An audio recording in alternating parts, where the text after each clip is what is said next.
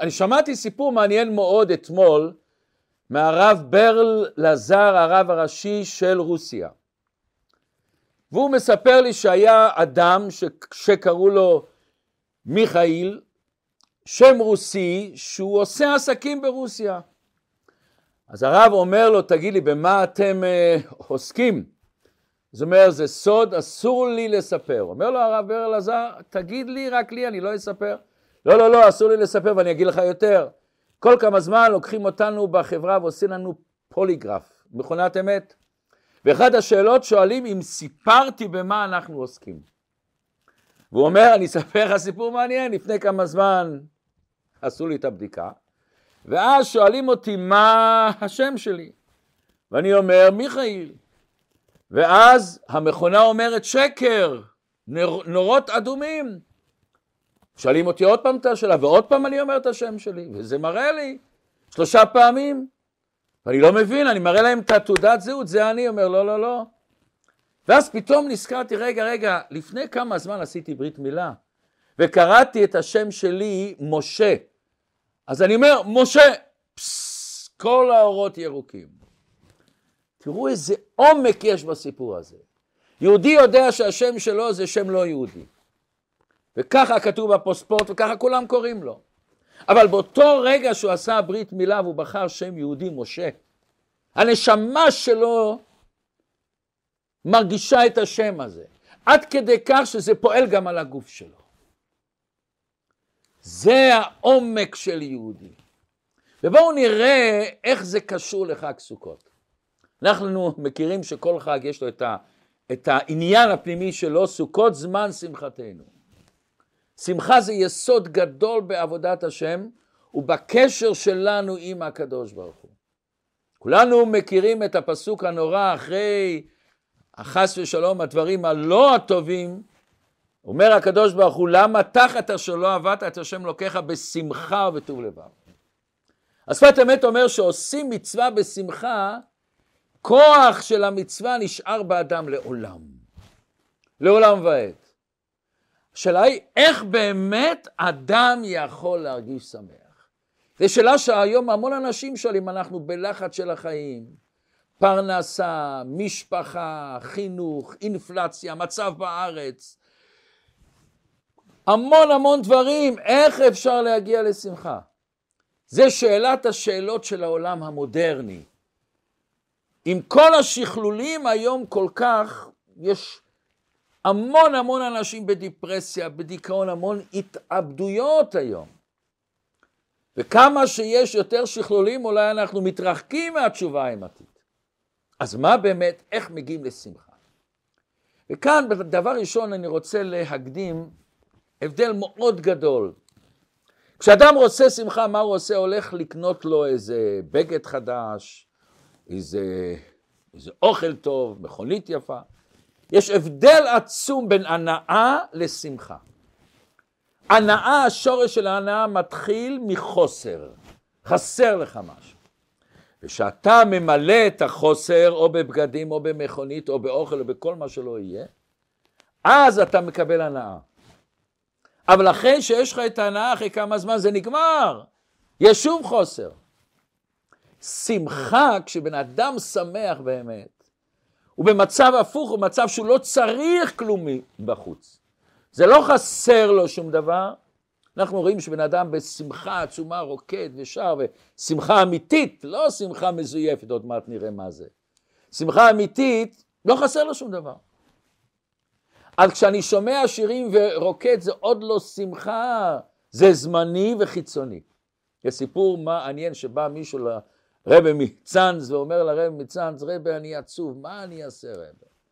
אומר לרבי מחוץ לעיר יש קרקס, ויש, שמעתי, יש שם ליצן שעושה בדיחות, משהו משהו, תלך לשם, תשמע את הבדיחות שלו. אומר רבי רבי, אני הליצן הזה, אני הליצן הזה. אנשים היום מחפשים ריגושים בכל מיני תחומים, דברים שירגשו אותם. אבל יש הבדל עצום בין שמחה לריגוש. היום יש שוק עצום שמספק ריגושים. הבעיה היא כל הריגושים מסתיימים. ואנחנו שוב מוצאים את עצמנו חסרי שלווה ומצפים לריגוש חדש שיוציא אותנו מהשגרה של החיים. שיש לבן אדם שמחה פנימית, שמחה אולי שקטה, אבל מתגלה בו, כשאנחנו יוצרים בנו מרכב של קבלה, מרכב של חמלה לעצמנו ולזולת. ואנחנו מקבלים את עצמנו וממשיכים להתקיים, אותו שמחה מתקיימת גם בזמנים הקשים, זה דבר עצמי. זה דבר שלא משתנה מהחיצוניות. איך זוכים את זה, ריבונו של עולם, איך זוכים את זה? ובואו נראה מה סוכות מלמד אותנו.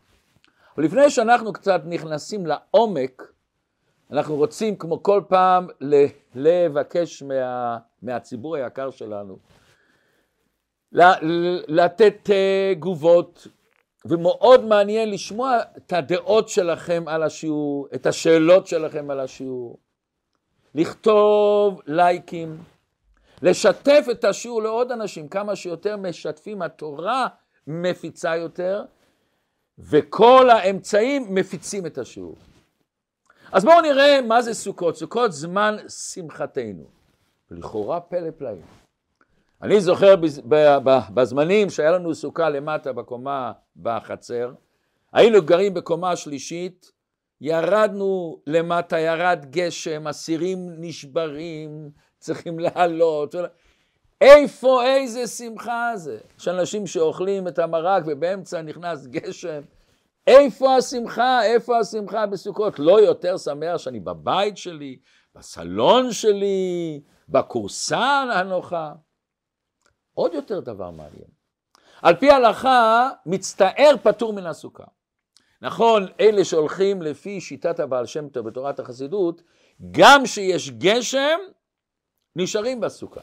למה? עוד מעט נראה את העומק של זה, שאני בסוכה, אין לי צער, אני תמיד שמח. אבל על פי הדין הפשוט, מצטער פטור מן הסוכה. למה? בשמירת שבת יש עניין שמישהו שמצטער אין שמירת שבת? אם אני מצטער שאני אפסיד כסף, מותר לי ללכת לעבוד? אסור. עוד שאלה גדולה. כל המפרשים שואלים למה תקנו את מצוות סוכה אחרי ראש השנה ויום כיפור ולא אחרי ניסן. מכיוון שבעצם מתי בני ישראל ישבו בסוכות שיצאו ממצרים זה היה אחרי יציאת מצרים, אז למה לא עושים את זה מיד אחרי, מיד אחרי פסח?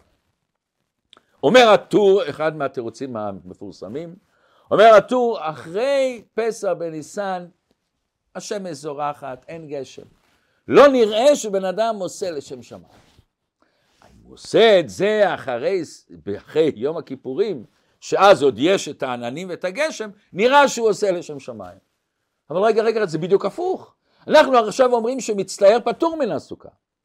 אז אדרבה, תעשה את זה אחרי פסח, שלא יהיה את הבעיות של הגשם, מכיוון שאם אני מצטער אז אני פטור מן הסוכה. שתי דברים הפוכים פה. מה ההסבר בזה? דבר ראשון, אנחנו צריכים להבין, אנחנו דיברנו ששמחה זה במהות שלנו. כל הנאה זה דבר חיצוני, ולכן הוא תמיד חולף והולך. כחלום יעוף. שמחה זה דבר במהות של בן אדם. הבן אדם מרגיש במהות שלו אחרת, האני שלו שונה. אז רגע, בואו נחשוב רגע, מי זה האני שלי? בואו נחשוב למה אדם במהות שלו כל הזמן מחפש שמחה, אבל איפה מוצאים את השמחה? באני שלי, איפה, איך, איך אני מוצא אותה באני שלי? היום הרבה אנשים שרוצים להרגיש את התחושה של אני, להרגיש את העצמי, את המציאות שלי, משקיעים בדברים חיצוניים. לקנות בגדים יפים, רהיטים יפים. אנחנו לוקחים דברים חיצוניים והופכים אותם לחלק מהזהות שלי. אני מנסה למצוא את עצמי איפה? בחפצים. אבל אני לא יכול להצליח את זה.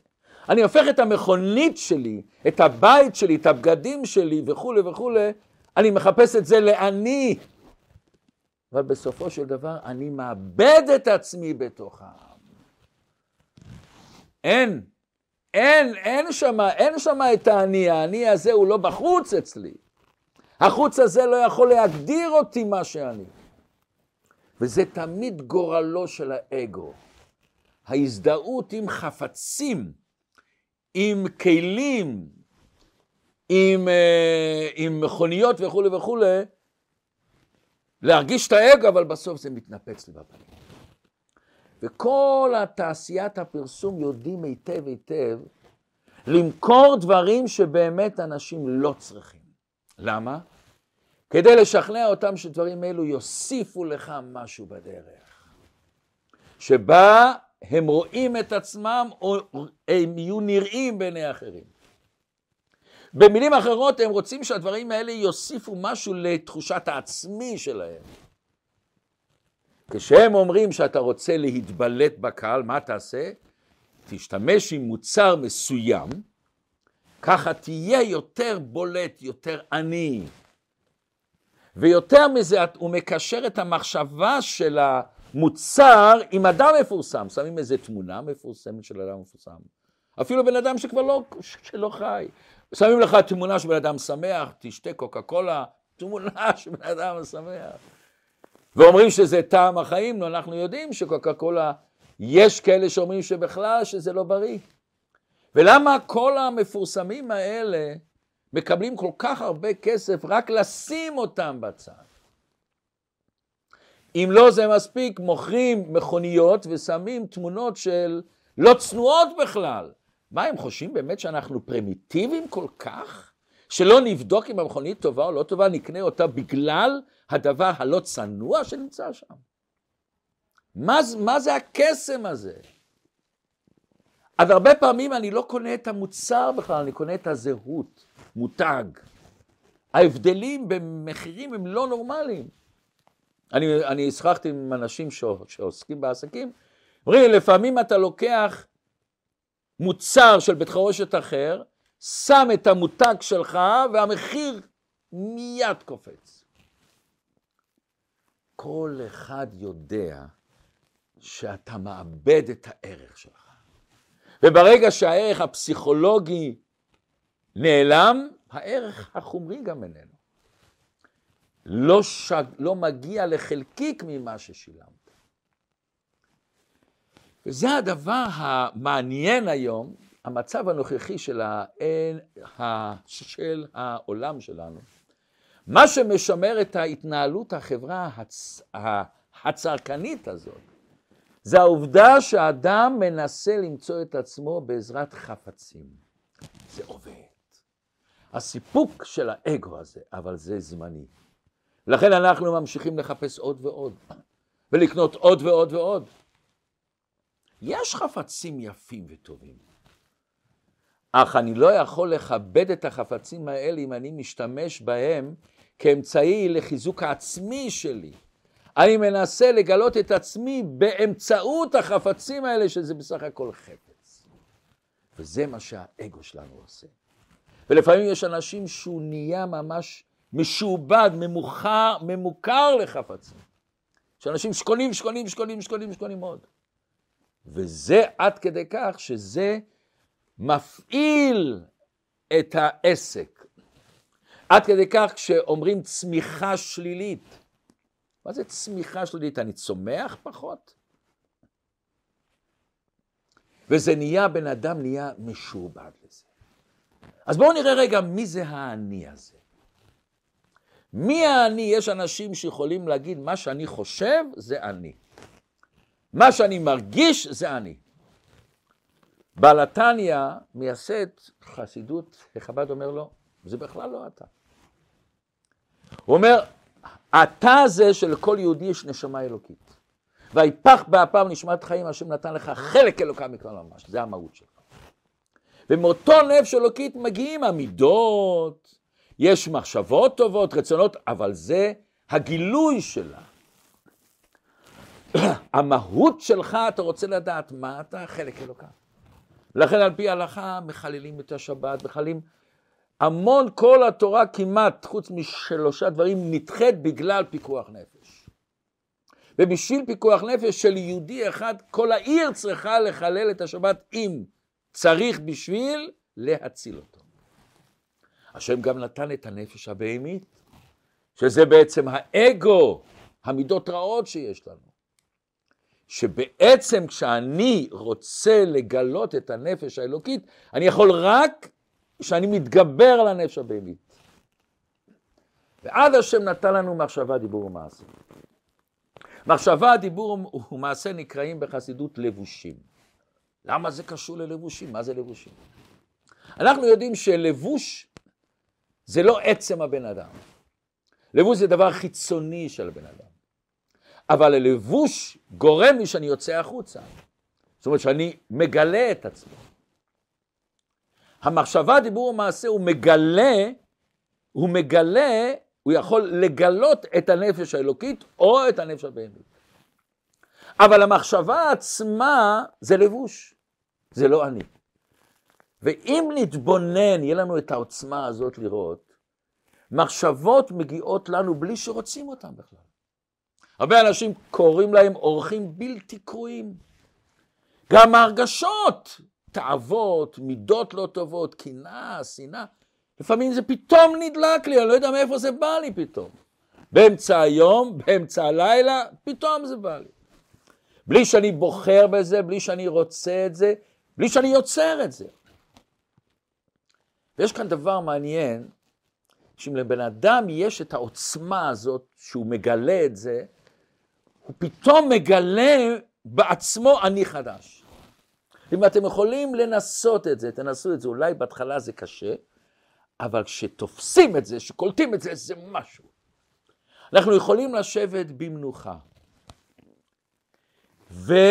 ולהביט על המחשבות שלנו כמו צופה מן הצד. לתת להם לזרום, לתת להם ללכת.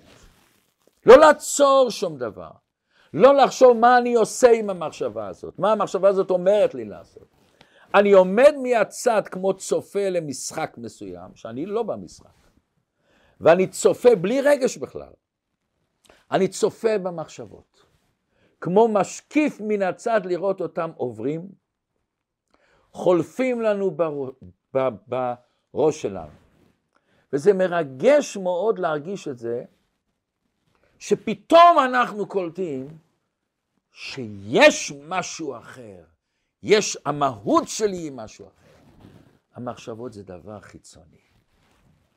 דיבור בטוח זה חיצוני, מעשה בטוח זה חיצוני. גם הרגשות, אם נראה, פתאום אני מרגיש ככה. ואם יש לי את העוצמה הזאת, את הכוח הזה, את היכולת הזאת, להיות צופה להרגשות, מה אני מרגיש עכשיו? ואני לא נכנס בהרגשה הזאת, בהרגשה מסוימת, אני מרגיש שאני לא נכנס בה, אני לא חי איתה, אני רוצה לראות אותה מבחוץ. אני אספר לכם סיפור אמיתי. לאישה אחת נאבדה הטבעת, וזאת הייתה טבעת יקרה לה מאוד של סבתא שלה. והיא עומדת ברחוב ובוכה. בא מישהו ואומר לה, מה קרה? למה את בוכה? אומר, אתה יודע מה זה הטבעת שלי? והטבעת שלי זה לא סתם טבעת, זה טבעת של סבתא שלי, זה סבתא שלי. וראו בה את ה, מצד אחד את הכעס, את הצער, וראו שהיא לא מסוגלת להביט בעצמה ולהפריד בין האירוע לתגובה שלה. ולהתבונן בשתיהם, תראו את האירוע ותראו את התגובה. האגו שלה זז, הוא צעק. ואז הבן אדם הזה אמר לה, אני רוצה לשאול אותך שתי שאלות, אבל תעשי לי טובה, אל תעני לי. אני אשאל שאלה אחת, תנסי למצוא את התשובה בעצמך. אני אחכה. ואחרי השאלה השנייה גם, תחשבי את התשובה, ואת לא צריכה להגיד במילים, אבל תחשבי וכשתהיי מוכנה, אז את אומרת לי את זה. היא אומרת, בבקשה. ואז הוא אומר לה, האם את מבינה שבאיזה שלב מהחיים הטבעת הזאת תעזוב אותך? אחרי 120 שנה? אולי, אני לא יודע מתי, האם תהיי מוכנה לשחרר אותה? האם תהיי אז פחות כאשר תשחררי אותה? והשאלה השנייה, עוד שאלה אני רוצה לשאול אותך. האם את עצמך פחות עכשיו, כשנאבדה לך הטבעת? היה כמה דקות של שקט אחרי השאלה הראשונה ואחרי השאלה השנייה. וכשהתחילה לדבר, פתאום ראו את השלווה על הפנים שלה. היא אומרת לו, השאלה הראשונה עוד לא הזיזה אותי. אבל השאלה השנייה גרמה לי להבין משהו. בהתחלה פניתי, היא אומרת, אין השכל שלי. מה אתה אומר השכל? מובן שתהיי פחותה, מה זאת אומרת? אין לך טבעת של סבתא, כל כך יקרה לך. אבל אז ניסיתי לחפש תשובה במהות שלי. האם אני נהיית פחות שאיבדתי את הטבעת הזאת? האם האני שלי נהיה פחות? מעולם לא הרגשתי הרגשה כזאת. מעולם לא הרגשתי את האני שלי כל כך חזק. הרי מי שהאני לא נפחת בכלל. ועד עכשיו אני מרגישה פתאום שמחת ההוויה, את השמחה שאני קיים. שאני יכול להרגיש את זה רק כשאני מוציא מהראש שלי את ההוויה של המחשבות, של ההרגשות. האגו לא יודע על הרגשה כזאת. למה? כל המושג של הנפש הבהמית זה נקרא קליפה. אגו, כל המציאות שלו זה קליפה. האגו, ממה הוא מורכב? הוא מורכב ממחשבות שהטבעת שלי, זה בראש שלי, זה אני. וברגע שזה נאבד, אין לי. וכל מה שהאגו מחפש ומתקשר אליו זה תחליף להוויה, לעצם המציאות. שהוא לא יכול להרגיש אותה, את עצם המציאות, מכיוון שכל המהות שלו זה אגו. כל המח... המציאות שלו זה אגו שהוא בעצם בפנטזיה. פרופסור איישן אומר זה פשוט ההרגשה הזאת של האגו זה כמו אתה רואה דבר שלא קיים. ולכן כל המציאות של האגו הוא רוצה דברים חיצוניים של פרסום, של כבוד. גם קנאה שאני סובל ממנה זה ביטוי של האגו. דיכאון שיש לי שאני לא רוצה אותו בעצם, אבל האגו צועק, אני קיים. אתה מרגיש פחד, אתה מרגיש מדוכא, אני קיים. אבל שמחה אמיתית מגיעה מצד עצם הנשמה. בזמן שאתה מרגיש את ההוויה שלך, את הנשמה שלך, את המקום שהשם נתן לך בעולם הזה, את השליחות שלך. גם כשאתה לא עושה כלום, אתה יכול להתבונן בעצמך, להיות מודע, מודע, מי אתה ריבונו של. מה זה שאני קם בבוקר ואני אומר, מודה אני לפניך. מה זה מודה אני לפניך? לא עשיתי עוד שום דבר. שהחזרת בי נשמתי, רבה אמונתך. אולי זה לא קל לנו מיד לתפוס את זה, אבל כדאי לנסות להרגיש את זה. כדאי לנסות להרגיש שבעצם האגו כל הזמן רוצה שנרגיש אותו. ולכן הוא זורק לנו כל מיני מחשבות וכל מיני הרגשות וכל מיני ריגושים, בכדי שהאגו יהיה לו קיים, זה, זה הרוח חיים שלו, זה החמצן שלו. אבל באמת כשבן אדם בוחר בעצמות, הוא בוחר לחיות בכל מה שהוא לא. בכל מה שהוא לא קיים, זה לא המציאות שלו. הוא לא נמצא במשהו קיים, אני קיים, אני נשמה אלוקית, אני חלק אלוקה שברא אותי, ריבונו של עולם. לא כל אחד זכה בזה. אלא הוא לא מחובר לשם, הוא מחובר למקום שאין כזה קיום. חסר לי את זה, אני לא עני, לא מעריכים אותי, לא נותנים לי כבוד, לא אומרים לי שלום יפה ברחוב, זה לא אתה ריבונו של עולם, ריבונו של עולם. מה לנו יותר, יש אמרה כזאת של רב נחמן מברסלב. הוא אומר, עיקר הגלות זה גלות הנפש. ועיקר העצבות זה הגלות של הנפש, שהיא מתגברת ומכסה את הנשמה. הגלות, מה היא? זה מצב שבן אדם לא נמצא איפה שהוא באמת נמצא, איפה שהמקור שלו. העצבות היא הגלות. אין לי מקום. שמחה שמה אותי במקום, במציאות האמיתית שלי. בטוב שקיים בי, אני חלק אלוקה, חלק, חלק אלוקה מה שאני אשמע, אני שליח של הקדוש ברוך הוא. וכשמצב הולך ומחמיר, האדם יכול להתנתק ממנו עצמו אפילו. עד כדי כך שבן אדם יכול לשכוח בכלל שיש אני בכלל, הוא כל הזמן בפנטזיה הזאת של האגו. בשעה שבן אדם בוחר לשמוח, הוא בוחר להיות מחובר למשהו באמת. זה לא חשוב לי נוח או לא נוח, זה לא הנושא בכלל. אין כאן מקום לשיקולים כאלה. אני חי את עצמי בגלל שאני אני. ואני לפני כל חשבון וכל הרגשה, אני למעלה מזה. וזה העניין של סוכה. עכשיו נבין. מה זה סוכה? סוכה זה אתה יוצא מהבית שלך, יוצא מדירת קבע, מהנוחיות שלך, מהספה שלך, מהסלון שלך, מהחדר עבודה שלך. ואתה יוצא לסוכה שהיא דירת ארעי, שיש בה צל, אין לה גג אפילו. אבל בצל צריך להיות חורים שאני אראה את הכוכבים. אומר הצמר צדק, הכוכבים יותר רחוקים מהשמש. שם אתה יכול להגיע למקומות יותר גבוהים לכוכבים. יכול להיות גשם, יכול להיות קר, אבל אתה מרגיש קשר עם הקדוש ברוך הוא. אז אתה פתאום קולט מי אתה. אתה לא צריך את הבית בשביל להרגיש שמחה. אתה לא צריך את הלוקסוס של הבית, את הספה ואת הסלון שלך, בשביל להרגיש להיות עני. אני אני בכל מצב שלא יהיה. ואף אחד לא יכול לקחת את זה גם שאני מחוץ לכל הדברים החיצוניים. אני קשור בסוכה עם המהות שלי, עם העצם שלי, וזה אני עושה דווקא כשאני לא קשור בגושמיות.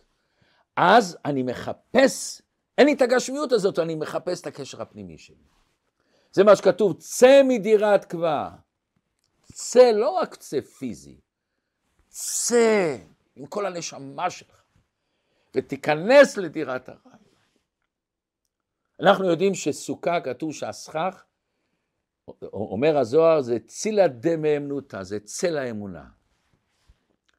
בסוכה כתוב השכינה השורה.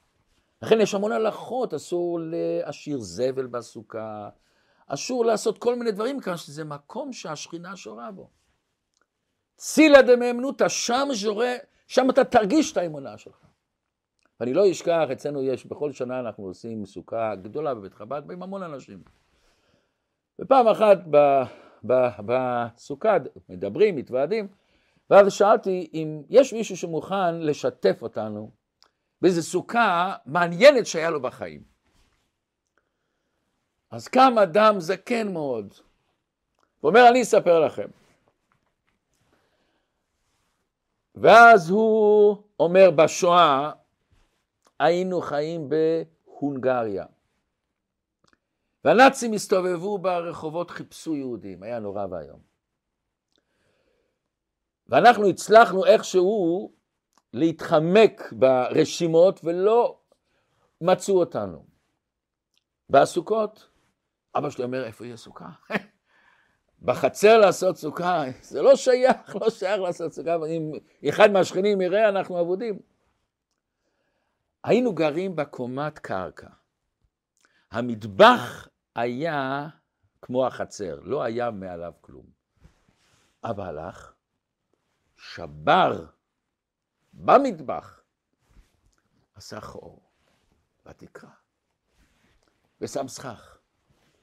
ואני לא אשכח, אומר, שאימא שלי אומרת, אבל אין לנו כסף אחרי זה לסגור את זה. אבא אומר, אז יהיה לנו סוכה כל השנה. אבל איך ירד גשם? אז ירד גשם. עשינו חור, ישבנו בסוכה הזאת בשקט בשקט. הסוכה הזאת הייתה הרבה זמן. הוא אומר, אני לא זוכר אפילו מתי בנינו בכלל. הייתי ילד. ולסוכה הזאת, להרגיש שאנחנו בצל של הקדוש ברוך. נתן לי את הכוח עד היום להרגיש את הקדוש ברוך הוא בכל רגע. להרגיש את העושר שהשם ברא אותנו. וזה נותן לי את הכוח להתגבר על כל המניות והעיכובים שלי, השם תמיד איתי. הסכך הזה, הסוכה הזאת אצלי בראש, בלב כל הזמן. היה מישהו שאמר, היה לו, זה סיפור ארוך, אני אגיד רק את הנקודה, היה לו בעיה גדולה מאוד. ואז הוא נכנס לאחד אדם, ביקש ממנו לקנות, הוא, הוא, אוקיי, הוא היה, הוא היה אחד מהשליחים ברוסיה, באוקראינה, ורצה להזמין לליל הסדר עשרים בחורים שעשו עשרה סדרים ברוסיה. והיו אנשים שאמרו לו שהם יממנו את זה, ובסוף הם לא מימנו את זה. ואז הוא נכנס אל הסוכן ולא יודע מה לעשות, אין לו כסף, הוא אומר לסוכן, אני צריך כרטיסים, אין לו כסף. ואז הוא רואה פלקט, אומר, וכתוב בפלקט, אל תאמר לקדוש ברוך הוא כמה הבעיות שלך גדולות, תאמר לבעיות שלך כמה הקדוש ברוך הוא גדול. והוא רואה את זה בחדר המתנה של הסוכן. הוא נכנס לסוכן ומדבר בכזאת התלהבות, בכזאת אמונה, בכזאת חיות. אין לי עכשיו את הכסף, אבל יהיה לי מרצה השם, תן לי את הכרטיסים. אני עושה עשרה סדרים שבאים שם מאות מאות אנשים, ואני מוכרח לעשות את זה. הוא נתן לו את הכרטיס. ועם אותו אש הזאת, אנשים תרמו לו יותר. זה תמיד לזכור אצלנו הבעיות יש לנו בעיות, לכל אחד יש בעיות. אבל הבעיות אסור לשבור את האני האמיתי שלי. הבעיות זה דבר חיצוני. כמו שהחסרונות שלנו הם דבר חיצוני, המהות שלנו זה אור, זה אלוקות, זה טוב. יש לנו חסרונות, נסתכל עליהם מהצד.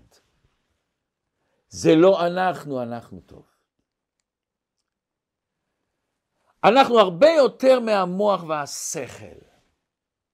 המשמעות של גאולה, הערה, חופש, זה להכיר את עצמנו מתחת לאיש החושב והמרגיש. ללכת לאני הפנימי שלנו. מתחת לרעש הגדול הזה. מתחת לכאב הזה. כל ההרגשות שיש לנו, לפעמים שעמום, עצבות, פחד, זה נובע מהמוח האנושי, מהאגו הזה. ההבדל לדעת את ה... את ה הדעת להבין את ההבדל הגדול, זה דרך ההבנה שזה לא אני. זה יבוא וילך. זה ישנו עכשיו וזה ילך. זה לא המהות שלי. החיים מעניקים לנו את החוויה הכי נפלאה להתפתחות. וגם אם קורה לנו חוויות קשות שנופלות עלינו פתאום, ואנחנו לא מבינים למה הקדוש ברוך הוא זרק לנו את זה. למה הבן זוג לא מבין את זה? למה השכן שלי לא מבין את זה? למה הבוס שלי מתנהג עליי ככה? יש תשובה אחת ברורה. זה השיעור שלי לחיים למה שאני צריך. והשיעור שלי איך לגלות את השמחה הפנימית שלי. לא להיות באשליה, ליצור דבר מלאכותי כדי לברוח מעצמי.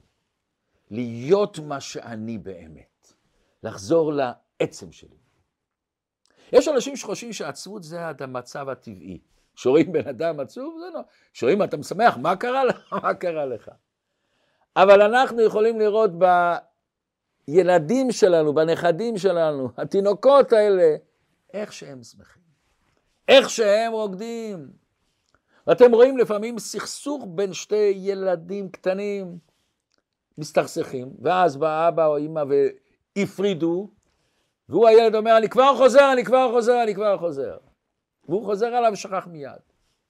זה אנשים מבוגרים כמו שאנחנו, שיש מישהו אמר מילה, לפעמים זוכרים את זה שנים, ולפעמים שוכחים מה היה בכלל הסיפור פה. אתה יודע, אנחנו יודעים למה? שלילדים הקטנים, הם רוצים לחיות, הם רוצים את החיים. וזה לא קשה להיות שמחים. זה רק מודעות, מודעות במה אני חי. לא לפני זמן רב הייתה אצלי אימא ובת, משפחה עשירה. הבת היה, הם היו באיזה מסיבה, בנות אה, צעירות, ולקחו סמים. ובאה המשטרה, אבל היא בת קטנה, הביאו אותה הביתה. ואז האמא באה אליי, מה עושים? אני לא יודעת מה, מה עושים. אז אני שאלתי את הבת הזאת, למה עשית את זה? למה לקחת סמים? היא אומרת, אני רציתי להיות מאושרת, לשמוח. אז אני שואל אותה, את עכשיו שמחה? עכשיו את מאושרת? לא. אז איפה הטעות? הטעות שדבר חיצוני אף פעם לא יכול לעשות שינוי פנימי אצלנו. אתה צריך לשנות את עצמך. יש אה, סיפור מפורסם, שמספרים על אה, הורד, שהוא פעם הוא הלך על, על יד המים ורואה את היג שדג את, את הדגים, ואחרי כמה זמן הוא זורק את הדגים. שואל אותו, למה אתה טעמת את זה? אני סתם דג את זה בשביל... אומר, למה אתה עושה את זה? תאסוף את הדגים, אחרי זה תמכור אותם, תקנה סירה, ואז תלך יותר עמוק ותתפוס את הדגים יותר גדולים עם רשת גדולה. ומה אז הוא אומר לו? ואז תמכור ותקנה אונייה, וממשיך, ממשיך, ממשיך. ואז מה? תהיה עשיר מיליארדר. ואז מה? אז תשב על יד המים, רגוע. אומר לו, אז אני עושה את זה עכשיו. עיקר מה שמונע אותנו את השמחה האמיתית זה החיסרון במודעות מי אנחנו. וזה מה שאנחנו צריכים לקלוט בעצמנו. ואני רוצה לספר לכם סיפור נורא. אחד שאני מכיר אותו, למדנו ביחד בישיבה, ושמעתי שיש לו ילד אוטיסט מאוד קשה. אז הלכתי אליו הביתה, לבקר. אני רואה את הילד מתיישב על יד, הקיר, על יד הקיר ודופק את הראש בקיר. ואבא מתחנן שלא יעשה ושם לו קרים וזה. אין לי מי לדבר, הוא לא, הוא לא מתקשר. והאבא כזה, מאיר פנים מאושר כזה. אני שואל אותו, תגיד לי, איך אתה עושה את זה, ריבונו שלנו? איך אתה מתמודד עם זה? אני, מה אתה אומר? שנתיים שלמות הייתי בדיפרסיה, דיכאון. למה? מה? איך? איך מתמודדים? ואז פתאום קראתי באיזה ספר מישהו שכותב שהוא עשה בית ספר מיוחד לילדים אוטיסטים. איך שהוא מספר את זה, את המסירות שלו, את ההנאה שהוא קידם אותם במצב שלהם, לכל אחד יש לאיפה הוא צריך להגיע. ואז פתאום הוא חושב, רגע, רגע, לקדוש ברוך הוא יש המון ילדים. ואנחנו לא מבינים חשבונות למה הוא ככה והוא ככה.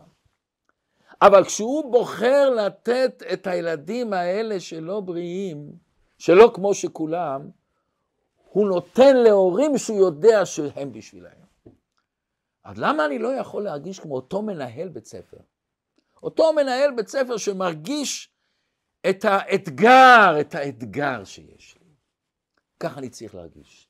שיש לנו אתגרים לדעת את המהות שלי, וזה סימן שיש לי את הכוח להתמודד. ולכן לוקחים את הארבע מינים, ארבע מינים, כמו שכולנו מכירים, זה ארבע סוגים של עם ישראל, ומאחדים אותם. אין פרצופיהם שווים, אין דעותיהם שווים. אבל מה זה אחדות ישראל? אחדות ישראל שכל אחד קולט מי אני, מי אני באמת, ואז יכול להיות אחדות. עכשיו נבין מה שדיברנו בהתחלה, שמצד אחד אמרנו מצטייר פטור מן הסוכה, ומצד שני, למה עושים את סוכה דווקא אחרי ראש שנה וכיפור שיש גשם? מכיוון שבשביל לצאת מהאגו שלך ולהרגיש את האני האמיתי, צריך שיהיה אפשרות לצער. ואתה לא מצטער, ואתה עושה את זה בשמחה. ודווקא אחרי יום כיפור שלקחנו החלטות טובות, שהשם ייתן לכולנו שנה טובה ומתוקה, גמר ח, ח, חתימה טובה, פרנסה בהרחבה, נחת מהילדים, מי שצריך ש, שידוכים טובים, שהשם ייתן לו שידוכים טובים, זרע בר קיימא, דווקא אחרי יום כיפור, אחרי החלטות, השם נותן לנו את הסוד הזה, אתה רוצה להצליח, ושמחת בחייך. שהשם ייתן לכולנו שנה טובה ומתוקה, בגשמיות וברוחניות.